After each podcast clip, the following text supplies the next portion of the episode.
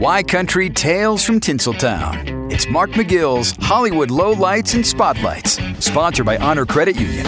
Come be part of it. The Selena Gomez, Hailey Bieber, and Kylie Jenner feud seem to be dying down after calls for peace, but Kourtney Kardashian recently shared a post that has fans wondering if she's taking a side. Kardashian promoted one of her products with a song by Selena Gomez, leading fans to think that she was siding with Gomez over her own sister.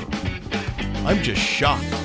Shocked to my core that there's drama in the Kardashian camp. Two time NBA champion Lamar Odom once suffered a nearly fatal overdose in 2015. Now the basketball star has turned his life around buying multiple rehab facilities.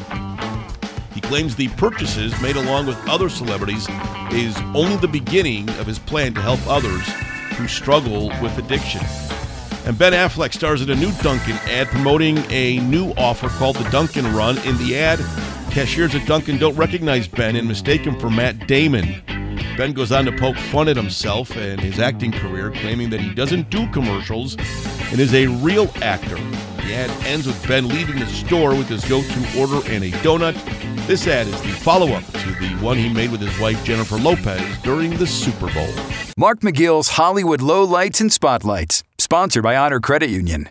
Come be part of it on Southwest Michigan's Country, 97.5 Y Country.